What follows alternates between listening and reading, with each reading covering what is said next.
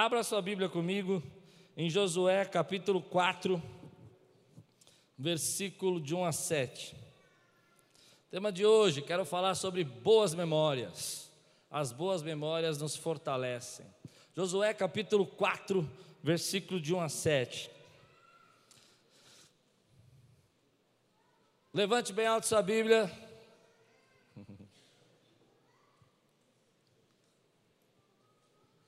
Eu vou provocar vocês, posso? Eu estou muito animado hoje, eu vou provocar vocês. Culto da noite, pessoal, não conta para ninguém. Sempre foi mais pentecostal que da manhã. Mas não conta para o povo. O povo da manhã não sabe. Acho que de tanto eu falar para eles que eles eram mais pentecostal, eles estão mais pentecostal que a noite. Porque de manhã eu falei assim: essa é a minha Bíblia. Uma irmã já levantou e falou assim: eu de pé, parou o culto. Eu sou o que a Bíblia diz. Você acredita? Eu falei, vai, irmã, com você. Levante bem alto sua Bíblia e diga: Essa é minha Bíblia.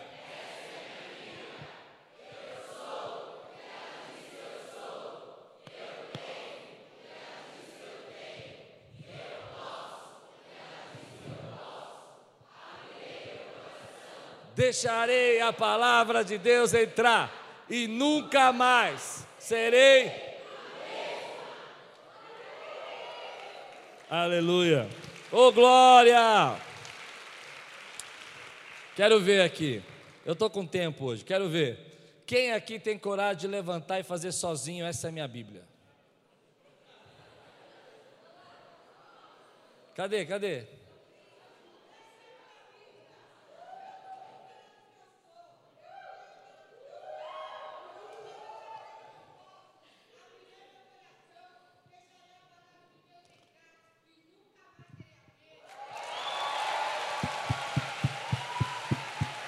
Muito bom. Ó, só para não ficar feio para os homens, será que tem algum homem aqui que vai fazer? Porque sempre as mulheres, irmãos, não é que eu quero falar, sabe, mal dos homens, mas são sempre as mulheres. Tem algum homem aqui? Cadê? Fica de pé e fala. Daniel, vai lá, Daniel.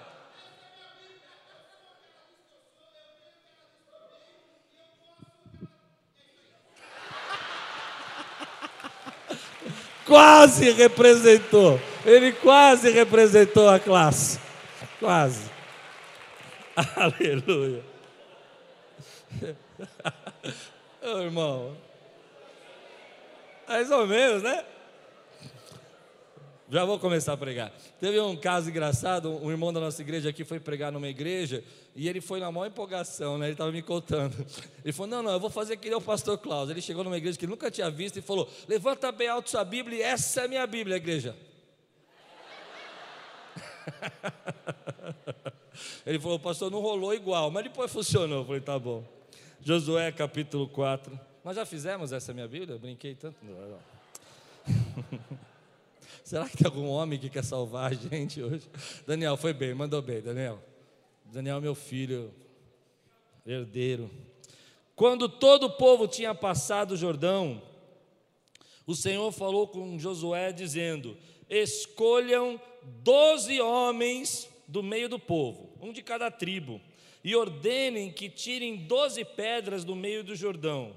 Note isso: do lugar onde os pés dos sacerdotes ficaram parados, e que levem essas pedras e as depositem no lugar em que vocês irão passar a noite. Então Josué chamou os doze homens que haviam escolhido dos filhos de Israel, um de cada tribo, e disse-lhes: Passem adiante da arca do Senhor seu Deus, até o meio do Jordão. Cada um levante sobre o ombro uma pedra, segundo o número das tribos dos filhos de Israel, para que isto seja por sinal entre vocês. E no futuro, quando seus filhos perguntarem o que significam estas pedras para vocês, note isso: o que significam estas pedras para vocês? Respondam que as águas do Jordão foram cortadas diante da arca da aliança do Senhor. Quando a arca passou, as águas do Jordão foram cortadas. Estas pedras serão para sempre por memorial aos filhos de Israel. Vamos orar? Senhor, fala conosco nessa noite, traz a tua palavra ao nosso coração. Eu oro para que essa mensagem que o Senhor nos deu seja a resposta que algum dos teus filhos que estão aqui precisa, que possa alimentar o nosso coração e fortalecer a nossa vida, em nome de Jesus. Amém. 32 vezes, 32 vezes aparece na Bíblia, no mínimo, Deus ordenando o seu povo a fazer um memorial. Há vários tipos de memoriais na Bíblia, mas 32 vezes Deus fala para o seu povo: façam um memorial para que vocês não se esqueçam. Há memoriais como esse aqui que são feitos de pedra pedras que eram empilhadas para que as pessoas pudessem olhar aquelas pedras e perceber que ali tinha acontecido alguma coisa. Mas existem outros tipos de memoriais na Bíblia muito interessantes. Há um memorial, por exemplo, que são os livros das crônicas dos reis, os livros de reis, onde deveriam ser relatados em memória todos os atos, bons ou ruins, que aqueles reis fizeram, para que as próximas gerações pudessem aprender. 32 vezes Deus fala de memoriais. Há um memorial muito interessante que a gente nem percebe, mas que foi estabelecido por Deus, que são festas. Deus colocou festas como memoriais. Então, por exemplo, a festa da Páscoa era uma, um memorial, era um momento para que o povo se lembrasse de que Deus, poderoso, grandioso, retirou o seu povo da escravidão e das garras do Egito. Memoriais são colocados na Bíblia para que nós pudéssemos nos lembrar do que Deus fez. Deixa eu explicar para você para que serve um memorial. Bom, você imagina que no meio do Jordão, o Jordão tinha se aberto, rasgado, como diz a Bíblia, cortado no meio, e ali passou os sacerdotes com a arca da aliança, e eles ficaram parados no meio do Jordão, enquanto todo o povo de Israel estava atravessando, indo para a terra prometida. O povo está andando, a arca parada, os sacerdotes segurando, e eles vão, e diz o texto que quando eles chegaram todos da outra margem, Deus falou para eles: Olha, agora voltem lá os sacerdotes ainda estão no meio do rio. Voltem lá e peguem 12 pedras e construam um memorial para que as pessoas, quando olharem para isso e perguntarem para vocês o que isso significa, vocês vão dizer: Você não sabe o que significa? Eu vou dizer o que aconteceu nesse dia. Um dia nós estávamos ali esperando conquistar uma grande terra prometida e Deus tinha falado conosco que nós íamos vencer as batalhas, mas nós não tínhamos como atravessar o rio. Então entramos com a arca da aliança e quando a arca da aliança entrou, algo sobrenatural aconteceu, algo que nós nunca imaginaríamos que poderia acontecer o rio se partiu no meio, metade ficou de um lado e a água ficou seca do outro, e nós pudemos atravessar a seco, e essas pedras vieram do meio do rio. Para que serve o memorial? Serve para nos lembrar da aliança que Deus tem conosco. Serve para nos lembrar que não existe um Deus como o nosso Deus, que nos defenda, que nos proteja, para trazer à memória, querido, aquilo que nós possamos dizer: olha, realmente isso foi o que Deus fez. Memorial também serve para criar entre nós a certeza que no presente que nós estamos vivendo e no momento que nós estamos passando, que às vezes nós não sabemos por que estamos enfrentando aquilo, o mesmo Deus que abriu o rio e nos atravessou é o mesmo Deus que vai nos ajudar a enfrentar os problemas de hoje. Construa um memorial. Nós temos os nossos memoriais hoje, nós temos vários tipos de memoriais. Às vezes, nossos vídeos são os nossos memoriais, fotos. Se você tem na sua parede aqueles quadros de fotos que as pessoas gostam de fazer, e você olha para ele, aquilo é um memorial, traz à sua memória um passeio, uma viagem, uma sua neta que nasceu, seu filho, e aquilo às vezes te enche de alegria, porque é uma fase que você faz, que você passou. Existem memoriais, por exemplo, públicos, né? Se você vai em alguns países, eles têm ali ah, o Arco do Triunfo em Paris, para lembrar das conquistas, é o memorial de Napoleão, para a gente entender ali. Você fala, o que é aquilo? Ah, porque Napoleão construía em toda a cidade que ele construía, que conquistava o Arco do Triunfo. São memoriais que nós fazemos. Mas quando eu li o texto, e eu fiquei observando a ordem de Deus e conhecendo a história, se você conhece a história, você sabe que o povo ia se esquecer. Pouco tempo depois, eles já iam se esquecer do que Deus ia, o que Deus tinha feito na vida deles e os milagres que aconteceram. Eles não iam lembrar dessas coisas, iam cair nas, nos erros dos outros povos, iam temer. Sabe, e eu fiquei pensando que quando nós esquecemos as nossas marcas e os nossos memoriais, não é difícil tomarmos decisões erradas, ficarmos pensando muito e fazendo coisas que nós não deveríamos fazer.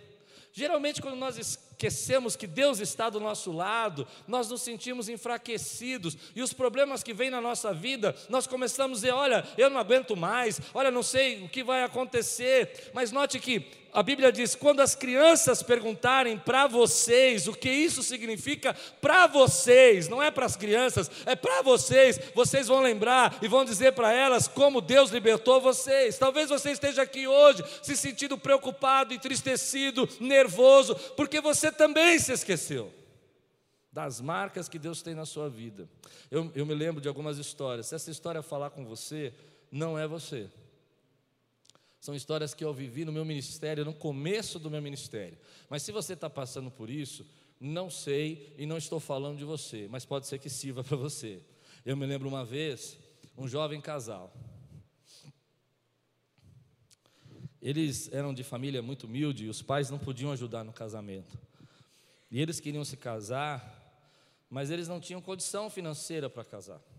Sabe aquele momento que o pai não tem como ajudar, a mãe não tem como ajudar, os dois tinham um emprego simples, juntando a renda dos dois não era muita coisa, mas eles tinham um desejo, eles tinham a certeza que era o tempo, que Deus tinha falado para eles que eles iam ser uma família bendita no nome do Senhor. E eu me lembro que nós oramos, a igreja orava e dizia assim: olha, Deus vai abençoar, e de repente começou a acontecer os milagres. Sabe aquelas coisas que só Deus pode fazer?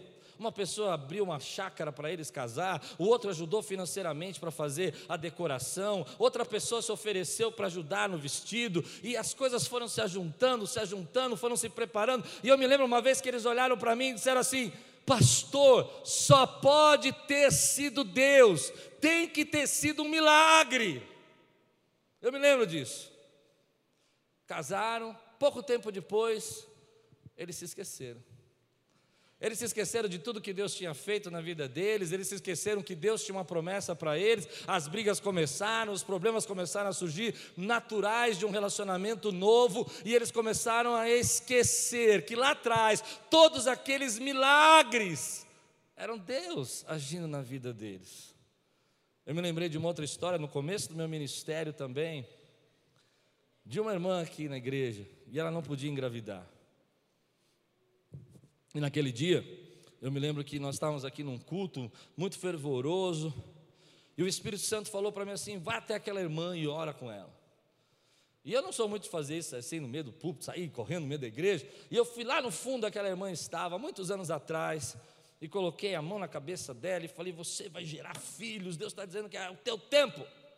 Eu não sei se você acredita nisso ou não, mas de repente eu comecei a sentir um cheiro saindo, uma coisa estranha, não sei o que era aquilo, Pouco tempo depois, o médico disse que não podia engravidar. Dez anos tentando gerar e não conseguia gerar. Deus abençoou.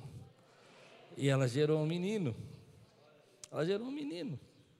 Apresentei o menino aqui no púlpito. Filho da promessa. Deus cumpre as suas promessas. Eu me lembro do testemunho. Eu me lembro dela dizendo para a igreja: Olha, igreja, não duvide. Pouco tempo depois, ela esqueceu.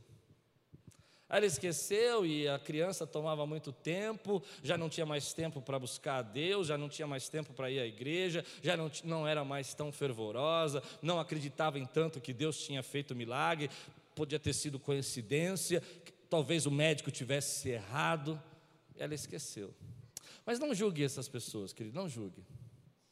Porque às vezes nós esquecemos também. Às vezes nós esquecemos o que Deus fez na nossa vida. Às vezes nós estamos tão amuados e tão amedrontados e tão entristecidos. Eu não sei se eu estou pregando para alguém aqui, mas se eu estiver, recebe essa palavra. Você talvez entrou aqui tão desesperado, porque você também esqueceu. Esqueceu o Deus que fez você atravessar essa vida, que trouxe você até aqui. que fez você chegar até 2020. A minha última história. Era uma irmã, e no começo do ministério ela dizia assim: Pastor, eu era muito novo e eu me sentia responsável por tudo isso. Ela dizia: Meu marido não se converte. Olha, eu já levei na igreja tal, já levei na outra igreja, né? e ele não vai, e quando ele vai, ele reclama de tudo. Eu disse: Olha, nós vamos orar, ele vai se converter. Eu creio que eu tenho um dom para isso. Eu creio que eu tenho um dom, eu falei para ela. Ele vai entrar aqui na igreja, ele vai ver que é diferente, ele vai aceitar Jesus. E aquele marido veio um dia, uma tromba enorme, um bico, sabe? Sentou assim. Prega, garoto. Olhava para a esposa, vai demorar? Quanto tempo ele fica falando lá? Mas de repente a graça de Deus é, é, tremenda, é sobrenatural, e ele começou a sentir algo diferente, ele começou a sentir a presença do Espírito Santo. E na hora que eu fiz o apelo, quem está de pé? Ele. A mulher olha do lado e fala assim: Meu Deus, fica chorando. E eu assim, yes! Deus é bom! Pouco tempo depois ela esqueceu. Antes disso, ele começou a me ajudar. Ele era um cara super legal, ele tinha um emprego de 12 por 36, ele tinha dois dias de folga. Às vezes ele vinha aqui na igreja, ia buscar uma coisa para nós. Às vezes ele me ligava e falava assim: Pastor, tem algum culto aí? Eu falava: Tem um culto lá na casa do irmão tal. Ah, então eu vou com você. Aí eu deixava ele trazer a abertura da palavra, ele começou a pregar. Fogo, Deus tremendo. Mas ela se esqueceu. Ela se esqueceu e um dia ela olhou para mim e falou assim: Sabe, pastor, eu eu não sinto mais a presença de Deus aqui. Eu acho que Deus não ouve as nossas orações. E ela foi embora. Pouco tempo depois, encontrei aquele homem, meu amigo, meio estranho, distante, já não falava direito comigo, numa padaria, lá perto do meu bairro. E eu falei: Ô, oh, tá firme? Ele, hum. Eu disse: E aí, onde você está? Nós saímos juntos para fazer visita. Ele pregava aqui. E ele disse para mim: lugar nenhum. Como assim lugar nenhum? Não, lugar nenhum. Ah, a gente foi para um lugar, foi para não deu certo. E eles se esqueceram. Se esqueceram de todas as orações que eles fizeram. Eu venho aqui hoje dizer para você: você não pode se esquecer. Você não pode se esquecer a história que você tem com Deus. Você não pode esquecer os milagres que Deus já fez na sua vida, porque quando você esquecer, você vai tomar decisões erradas. Você vai fazer escolhas que não deveria fazer na sua vida. Eu tenho muito medo de esquecer os milagres que Deus já fez da minha vida, porque o dia que eu esquecer, eu vou achar que sou eu que faço as coisas. E o dia que eu achar que sou eu que faço as coisas, aí você começa a cair. Eu venho aqui dizer para você, traga os seus memoriais. Talvez você esteja passando o maior momento da tua vida, momento bom ou momento difícil. Não importa, eu vi pessoas esquecerem momentos difíceis e eu vi pessoas esquecerem momentos bons. Eu venho dizer para você: fortaleça a tua fé. Lembra que Deus tem uma aliança contigo. Lembra que Ele nunca vai quebrar essa aliança. Lembra que o mesmo Deus que operou na tua vida um ano passado, um três anos atrás, cinco anos atrás, é o mesmo Deus que fez você atravessar o teu Jordão, esse é o Deus que está na tua vida hoje, e Ele vai fazer algo novo, porque é o mesmo Deus, Ele opera os milagres ainda hoje, Ele ainda abre o Jordão para a nossa vida. Eu não sei se você crê no que eu estou pregando, mas se você crê, levanta a tua mão, meu irmão, e diga: Eu não posso esquecer, eu tenho os meus memoriais, eu tenho as minhas pedras. Eu quero ver você levantar sua mão e dizer assim: Eu não posso me esquecer. Ele tem uma aliança comigo. Se Ele tem uma aliança com você, aplauda ao Senhor, glorifique o nome dEle, adore, se lembre.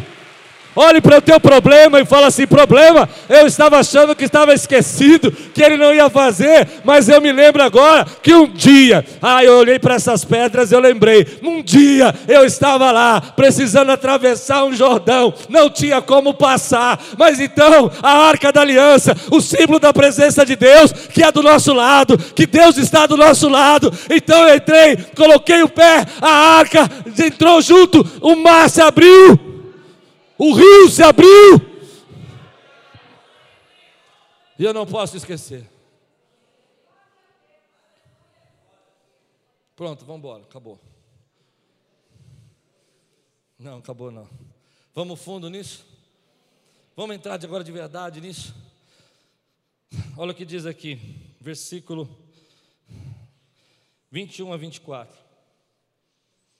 E Josué disse aos, seus, aos filhos de Israel: Quando no futuro, por favor, guarde essas palavras, no futuro, os filhos perguntarem aos pais: O que significam estas pedras? Expliquem aos filhos de vocês, dizendo: Israel passou em seco este Jordão porque o Senhor seu Deus fez secar as águas do Jordão diante de vocês, até que vocês tivessem passado, como o Senhor, o seu Deus, fez com o mar vermelho, que ele secou diante de nós, até que tivéssemos passado, para que todos os povos da terra saibam que a mão do Senhor é forte, a fim de que vocês temam o Senhor, seu Deus todos os dias.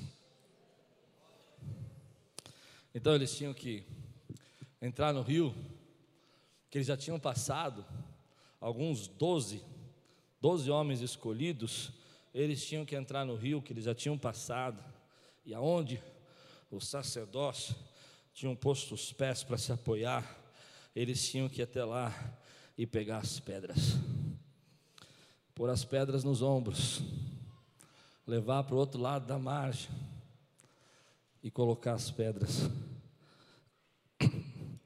Um outro sacerdote, um outro representante de uma outra tribo, pegaria outra pedra, daria no ombro e colocaria a pedra. E eu fiquei pensando, por que do meio do rio? Por que não da margem? Por que não do lugar mais perto? Por que carregar uma pedra do meio do rio? Às vezes a gente não entende que as nossas memórias, lá no profundo da nossa memória e das nossas lembranças, nós temos as pedras também. Pedras que nós trazemos dentro de nós, coisas que aconteceram, processos que nós passamos, lutas que nós enfrentamos, pedras que vieram de lugares difíceis, pedras que vieram de lugares onde as pessoas não caminham. Eu não sei se você já entrou no rio. Alguém já fez raft aqui? Alguém já fez raft? Então você vai entender muito bem o que eu vou falar. No rio você não fica parado. Quando você cai no rio, a pressão, a água, rio de verdade, tá? Não estou falando lagoa, rio. Quando você cai, a água te puxa. E poucos segundos depois você está a 50 metros de distância de onde você caiu. Então eu fiquei pensando que veio do meio do rio, porque no meio do rio ninguém ia conseguir pegar pedra. E quando você olhar para a tua pedra, na sua memória, aquilo que você já passou, você vai se lembrar que ela veio de lugares impossíveis, ela veio de lugares onde as pessoas não caminham, ela veio de lugares onde as pessoas não tiram pedras. Não são pedras dos outros, não são pedras que os outros puderam carregar para você, são as suas histórias, são as suas pedras, são os lugares que os seus pés de sacerdote passaram.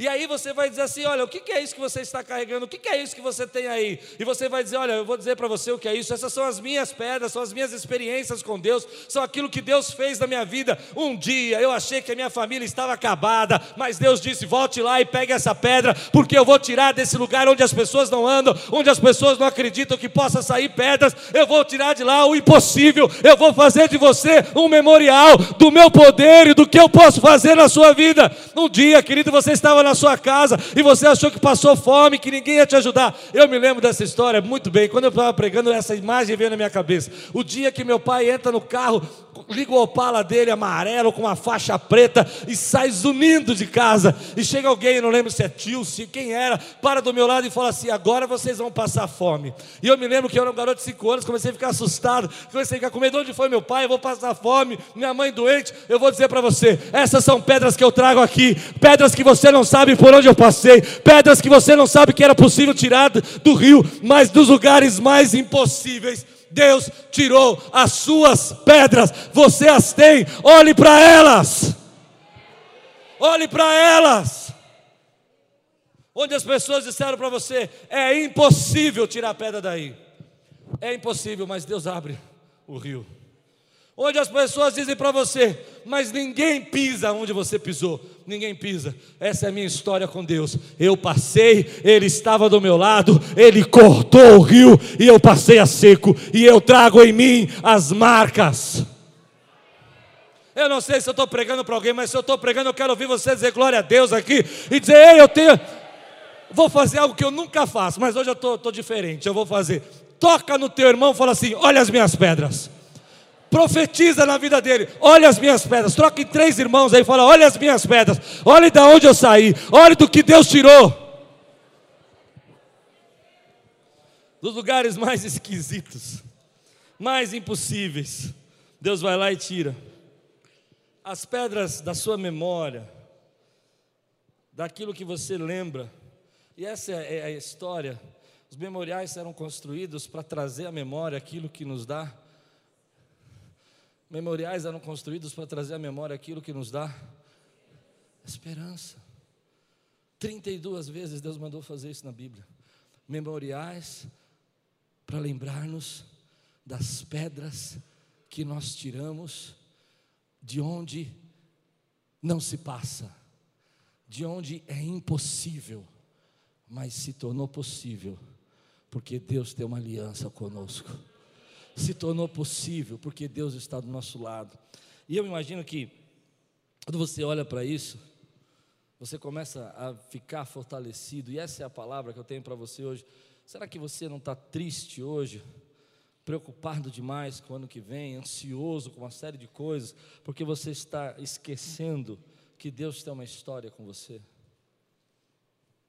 Você está esquecendo que Deus continua escrevendo a história com você. Lembra que o texto que eu li, a Bíblia está dizendo assim: no futuro. No futuro. O futuro vai começar daqui um dia. Ou daqui três dias é 2020. Eu não sei se você tem a minha idade, você vai lembrar bem dessa história. Se você não tem, você não vai. Me lembro assistindo De Volta para o Futuro. Lembra? Quem assistiu? Não, você não assistiu, mas você não pode ter assistido isso. Só se você é muito vintage, foi lá e tal. De Volta para o Futuro era aquele filme futurista, né? E ele falava em determinado momento em 2020. Lembra disso? Lembra que quando chegasse 2020 tinha aqueles skates voadores, lembra disso? Porque lá era o futuro, 2020 era o futuro. 2020 era o lugar do futuro. E eu me lembro que eu rapidamente fui para casa, peguei a calculadora lá e contei quantos anos eu vou ter em 2020. Isso abafa, deixa para lá, o problema é meu, não é seu. Mas 2020 chegou. E você atravessou a sua jornada, querido. E o futuro está aí. E no futuro Deus quer que você lembre de uma coisa: eu nunca deixei você. Eu sou o mesmo Deus que rasguei o Jordão. Eu sou o mesmo Deus que, e, e você viu que Josué disse, que rasgou o mar vermelho também. Eu sou o mesmo. Você não sabe o que vai acontecer, mas eu vou dizer o que vai acontecer. Eu vou continuar do seu lado, você vai continuar sendo meu, e você vai continuar tendo uma aliança comigo. Se você crê, diga amém, por isso, sela essa palavra. O futuro está aí, mas no futuro você olha para suas pedras e fala: Ei, o Deus que me fez vencer o Jordão vai entregar na minha mão essa terra. Você sabe que um dos meus memoriais é esse templo. Esse templo é um memorial para mim. Por quê? Porque quando nós chegamos aqui, eu me lembro bem de uma irmã que falou assim para mim: só um pastor louco, foi a palavra dela, tá? Não foi eu que falei. Eu não me acho tão louco assim, eu é normal. Só, mais ou menos.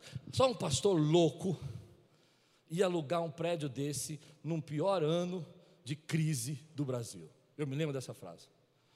E eu vou dizer o que aconteceu. Eu não sou uma pessoa assim alienada, mas eu não lembrei da crise. Eu falei, nossa, eu esqueci da crise. Você acredita que eu esqueci da crise? Esqueci mesmo, que nós estávamos num ano difícil. E foram anos difíceis, foram anos assim que os primeiros dois anos a gente arrecadava menos, a gente tinha que fazer reforma, tinha que fazer. E era difícil, irmão. Eu me lembro uma vez que nós estávamos num mês muito difícil, muito apertado, não ia fechar aquele mês. Aquele mês não ia, todo mês fechava, Deus fazia um milagre. Naquele mês já estava na última semana, não ia fechar. Estava baixo, nós tínhamos arrecadado só 60% e nós tínhamos que pagar ainda 40%. E não ia fechar. E eu fui para casa, eu, eu, me lembrei que quando isso aconteceu alguns anos atrás, em 2004, em 2002, e Deus fez algo sobrenatural. Eu falei, Deus, você vai fazer algo sobrenatural. Essas são as pedras. Conseguiu entender? Eu falei, não, você vai fazer. E eu lembro que o irmão ligou, Falou, pastor, aconteceu um negócio. Faz três anos que eu estava para vender um terreno, uma casa, não sei. Três anos e não vendia. E eu não sei o que aconteceu. Vendeu. E vendeu bem, pastor. E eu quero dar uma oferta. Eu falei, amém. Aquela oferta foi exatamente o valor para fazer zero a zero naquele mês. Você acredita nisso? Então, quando eu entro aqui, não por ser bonito ou ser feio, não por ser já está pronto ou não está pronto. Eu gosto de pensar que eu estou sentado nas minhas pedras. Que o Deus que nos fez vencer esses três, quatro anos agora, três que nós mudamos e um que nós reformamos, é o Deus que vai continuar trazendo um futuro para nós. É um Deus que vai olhar para a tua vida e vai falar assim: ei, jamais esqueça que eu estou do teu lado. Jamais esqueça que eu tenho uma aliança. Então, de vez em quando, você precisa voltar, se for necessário, e olhar para as pedras e contar para você a sua história. E eu gosto de entrar aqui e contar: olha, nós alugamos esse lugar, estava destruído. Recadávamos 25% a menos do que era necessário para pagar as contas e a reforma. Nós não tínhamos dinheiro para fazer. A igreja, no princípio, ela não cresceu, ela diminuiu. As pessoas ficaram com medo. Eu me lembro de irmãos que foram embora, dizendo assim: agora ele vai pedir dinheiro toda semana para formar esse prédio. Vai ser, isso aqui vai virar uma loucura. Não foi porque eu administro bem, não foi porque eu sei administrar, mas foi porque Deus tem uma aliança com essa igreja e com você. E esse mesmo Deus tem uma aliança com você e com essa igreja, vai continuar derramando a misericórdia e a graça dele tem coisa no teu futuro chegando. Tem promessa de Deus chegando no teu futuro. Eu tenho estudado a importância da memória. Às vezes a gente não percebe como a memória é importante, mas me chamou a atenção a quantidade de vezes que Deus manda a gente lembrar e guardar na Bíblia e fazer memoriais. Mas a nossa memória é, é sobrenatural. Ela tem um, ela é tão útil para nós, para a nossa sobrevivência, para o nosso crescimento, que se nós não tivéssemos a memória, nós estaríamos perdidos. É, deixa eu dar um exemplo prático. Por exemplo, se você é, não, nunca parou para pensar na sua memória, percebe um pouco algumas pesquisas que estão sendo feitas sobre a memória esses, nesses dias, nesse tempo. As pessoas começaram a observar que aquilo que nós pensamos, aquilo que nós trazemos à memória, como a Bíblia diz, pode te dar esperança, pode te fazer forte ou pode te fazer fraco. Vou dar um exemplo para você muito prático. Você está aqui na Lapa, você vai tomar um ônibus, você vai no ponto de ônibus e vai passar lá o 875T, é o nome, número do ônibus. Quando você vai fazer o sinal para aquele ônibus, antes de você fazer o sinal, você para e se lembra do trajeto.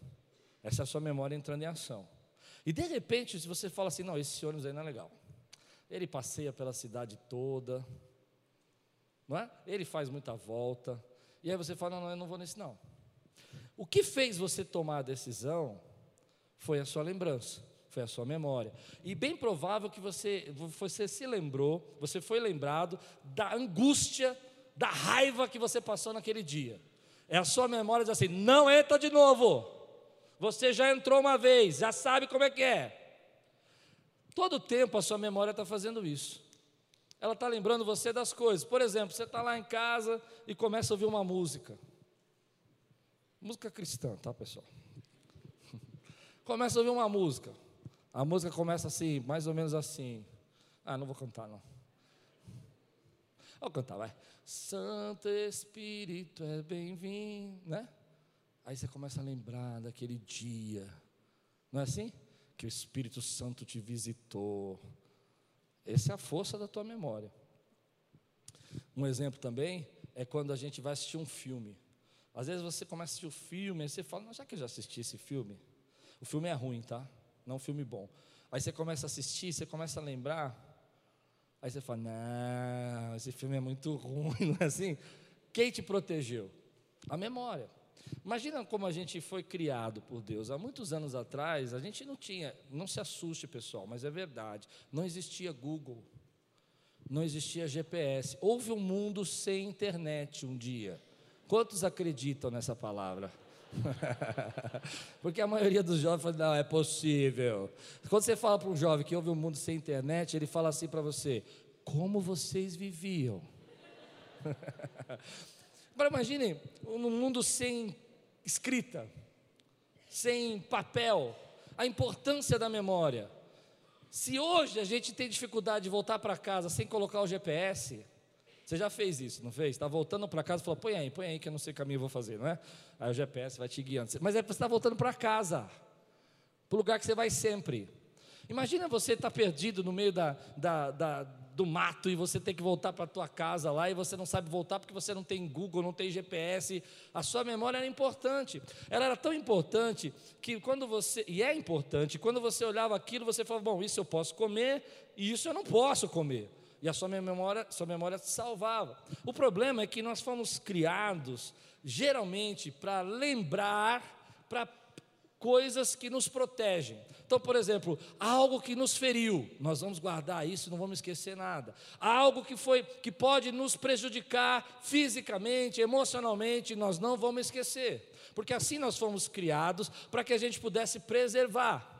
O problema é que nós estamos vivendo um tempo hoje que nós não sabemos lidar com isso. E aí o que acontece? Nós estamos lembrando demais o que deveríamos esquecer e esquecendo rapidamente o que devia lembrar nós esquecemos aquilo que nós deveríamos estar hoje pensando e lembrando, mas o tempo todo estamos lembrando aquilo que já passou, que já deveria ser esquecido. Se você não entende o que eu estou falando, bem provável que você não é casado. Porque se você é casado, você vai entender o que eu estou dizendo. Você chega para sua mulher e fala assim: mulher, não a minha, a minha nunca faria isso. Mulher,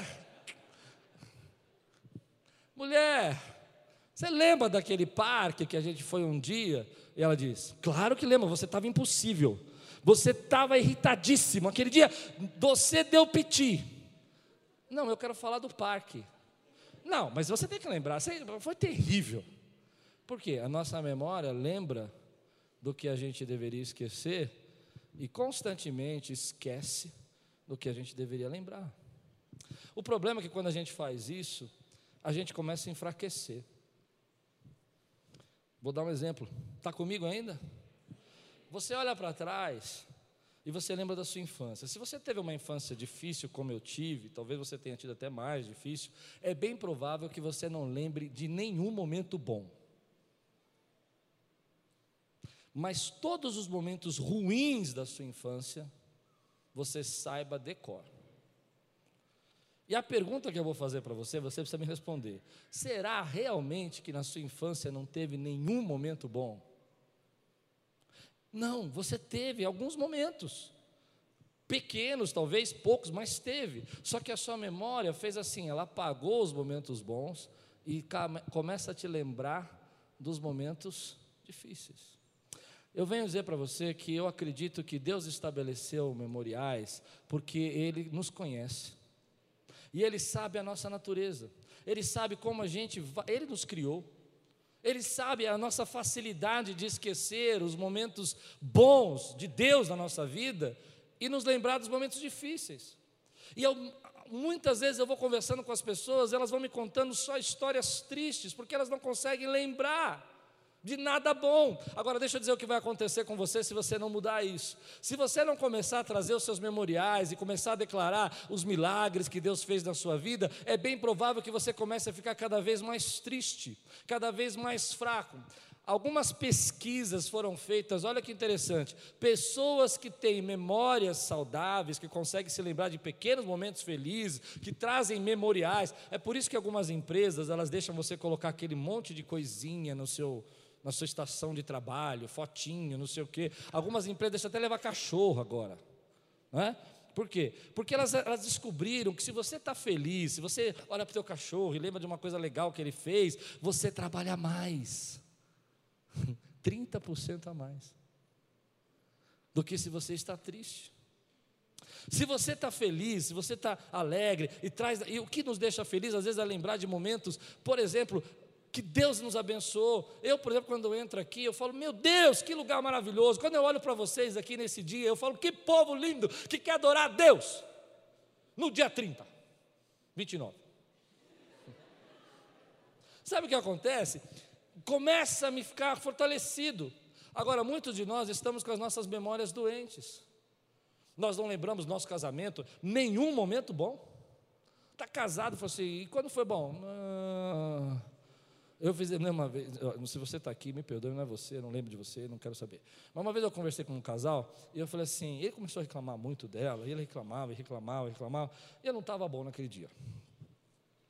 E eu, não, eu sou meio prático para aconselhamento. Faça aconselhamento com vários pastores, me evite, porque você não vai gostar.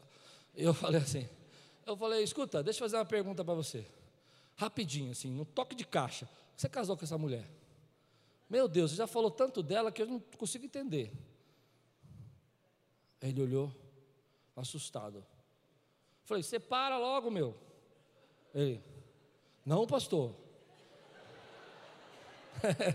ah, não, é claro que eu estava brincando, né? não era sério. Né? Se ele fosse para falar, não, não, peraí. Daí ele falou, não, pastor. Eu falei, é. Você reclamou disso, disso, disso. Está dez anos casado com essa mulher, nunca ela fez nada bom para você. Misericórdia. Deixa esse negócio aí, vai seguir a tua vida. Ele falou: Não, pastor, mas nós tivemos momentos bons. Ah. Então eu falei: Fala três. Ah, teve uma vez, pastor. Ela veio. Não, pode parar, isso eu não quero saber. Pula essa, conta outra.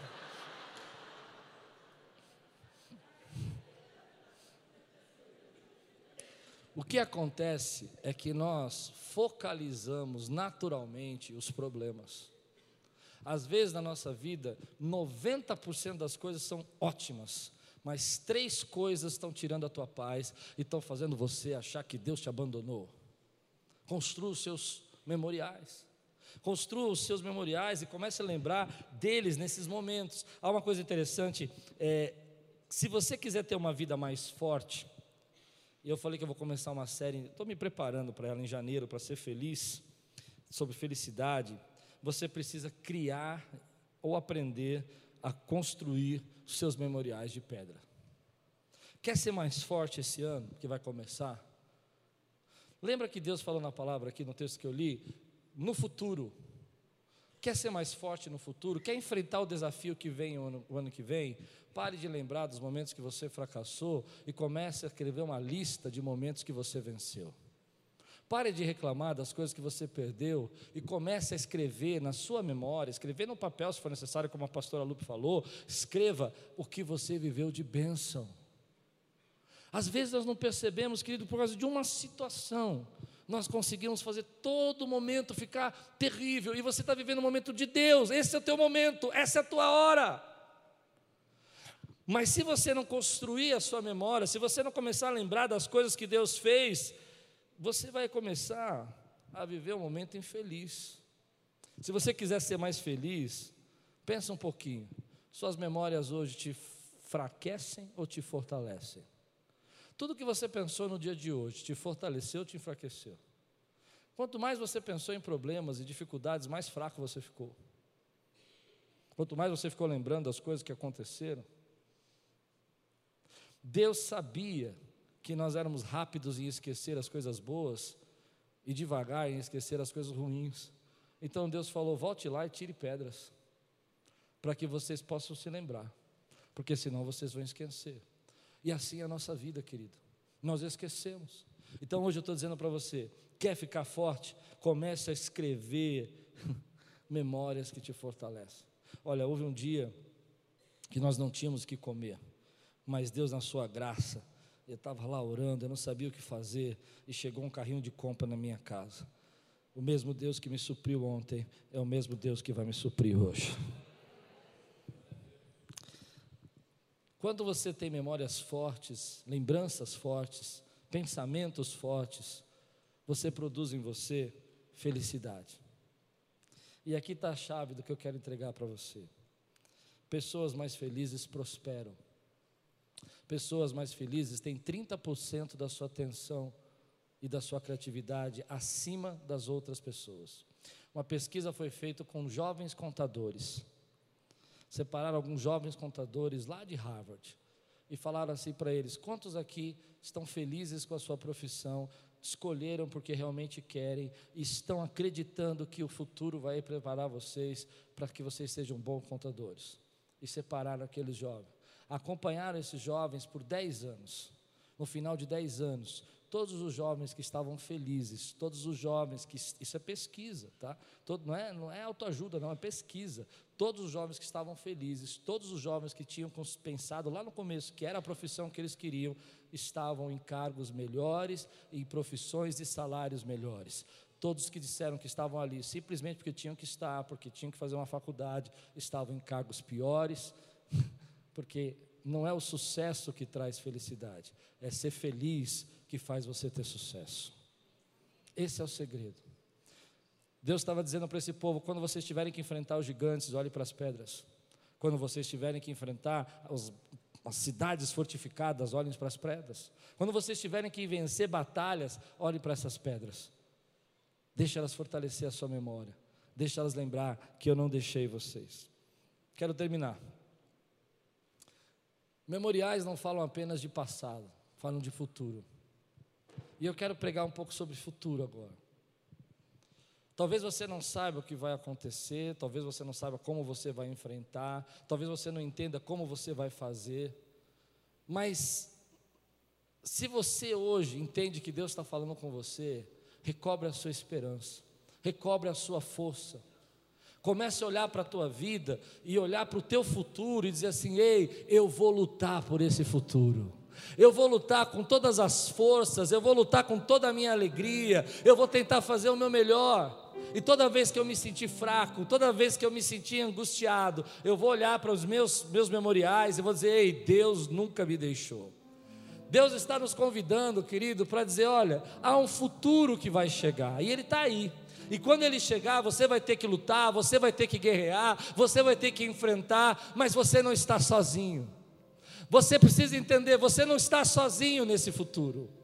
Eu estava com você no Jordão e eu vou estar com você nesse futuro.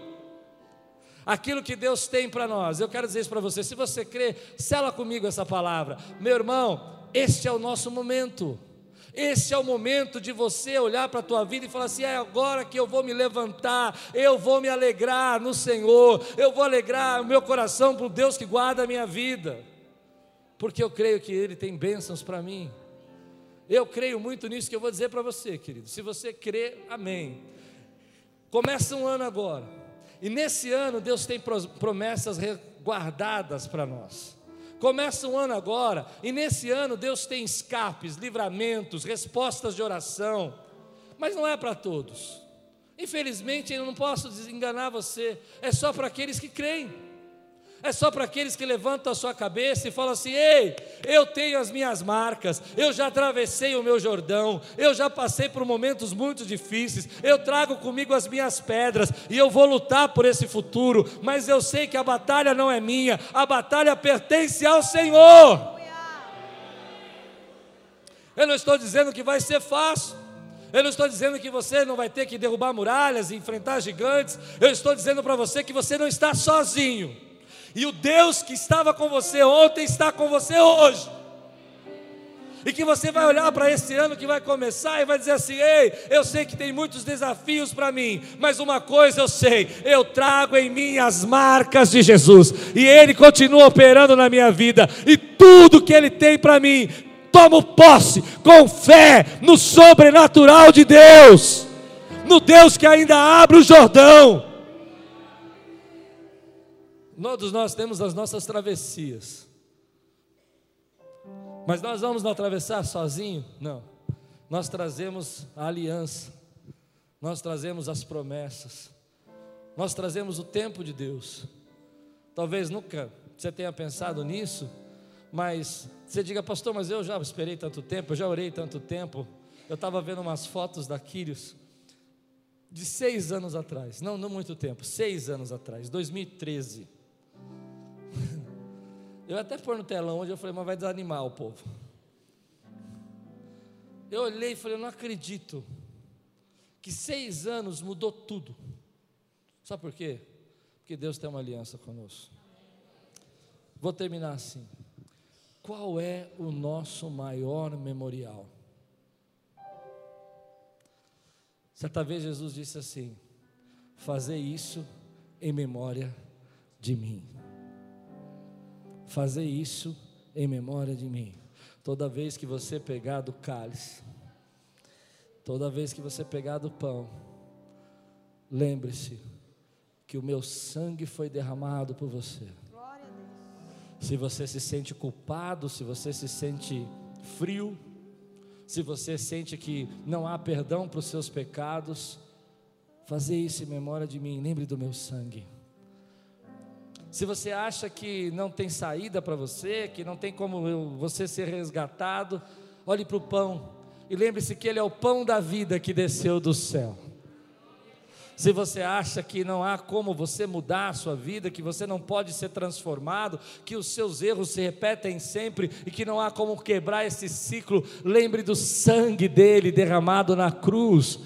Porque o sangue dele, querido, nos garante, nos dá a certeza que os nossos pecados foram perdoados. Para mim, o nosso maior memorial, além da ceia, é a cruz. Porque a cruz, irmão, ela representa muito.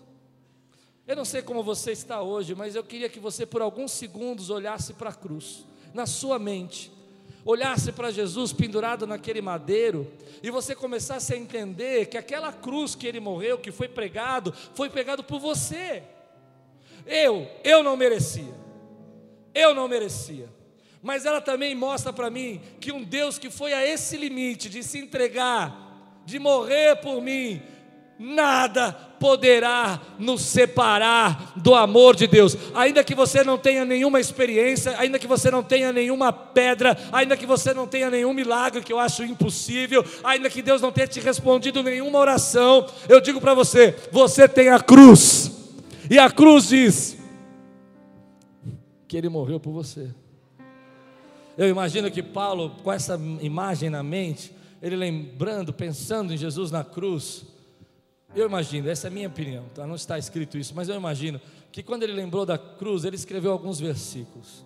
O primeiro versículo que veio no meu coração, quando ele olhou e viu aquele, lembrou da cruz, ele, ele disse assim: Não há altura, não há profundidade, não há qualquer outra criatura, nada poderá me separar do amor de Deus. Eu imagino que ele olhando para a cruz, ele pensou e disse e escreveu, ele disse assim: Como Deus, que não negou entregar o seu próprio filho, não nos dará juntamente com ele todas as demais coisas. Ele olhando para a cruz, ele disse: Olha, eu preciso dizer algo para você que você não pode esquecer.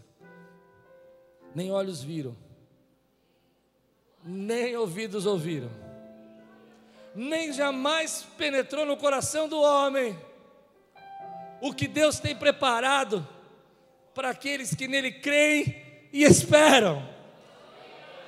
Porque ele ele não recusou a cruz.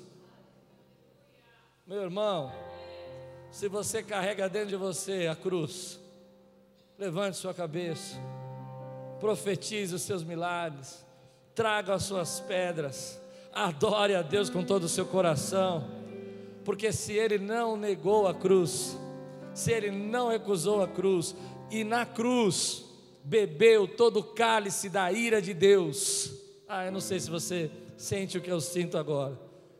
Como, como, como ele vai deixar você sozinho agora? Como que ele vai deixar você na mão? como ele vai esquecer você agora, como ele vai abandonar você, como ele vai deixar você aí. Olhe para a cruz. Olhe para a cruz e diga: Senhor, a cruz me garante, ela é o meu memorial de um Deus que amou o mundo de tal maneira que deu seu Filho unigênito, para que todo aquele que nele crê não pereça, mas tenha a vida eterna. Você recebe essa palavra hoje na sua vida, meu irmão? Aleluia. Aplauda o Senhor. Celebre a cruz. Diga obrigado, Jesus. Obrigado, Jesus. Se você está comigo aqui, fica de pé no teu lugar agora e adora o Senhor comigo. Começa a dizer obrigado, Jesus, pelo teu sangue. Obrigado pelo seu pão da vida que desceu do céu. Obrigado, Senhor, porque o sangue de Jesus me lavou, me purificou de todo pecado. Nenhuma condenação há mais para aqueles que estão em Cristo Jesus. Obrigado, porque na cruz o Senhor disse: está consumado. Todas as promessas, todas as palavras, tudo que o Senhor planejou foi garantido na cruz.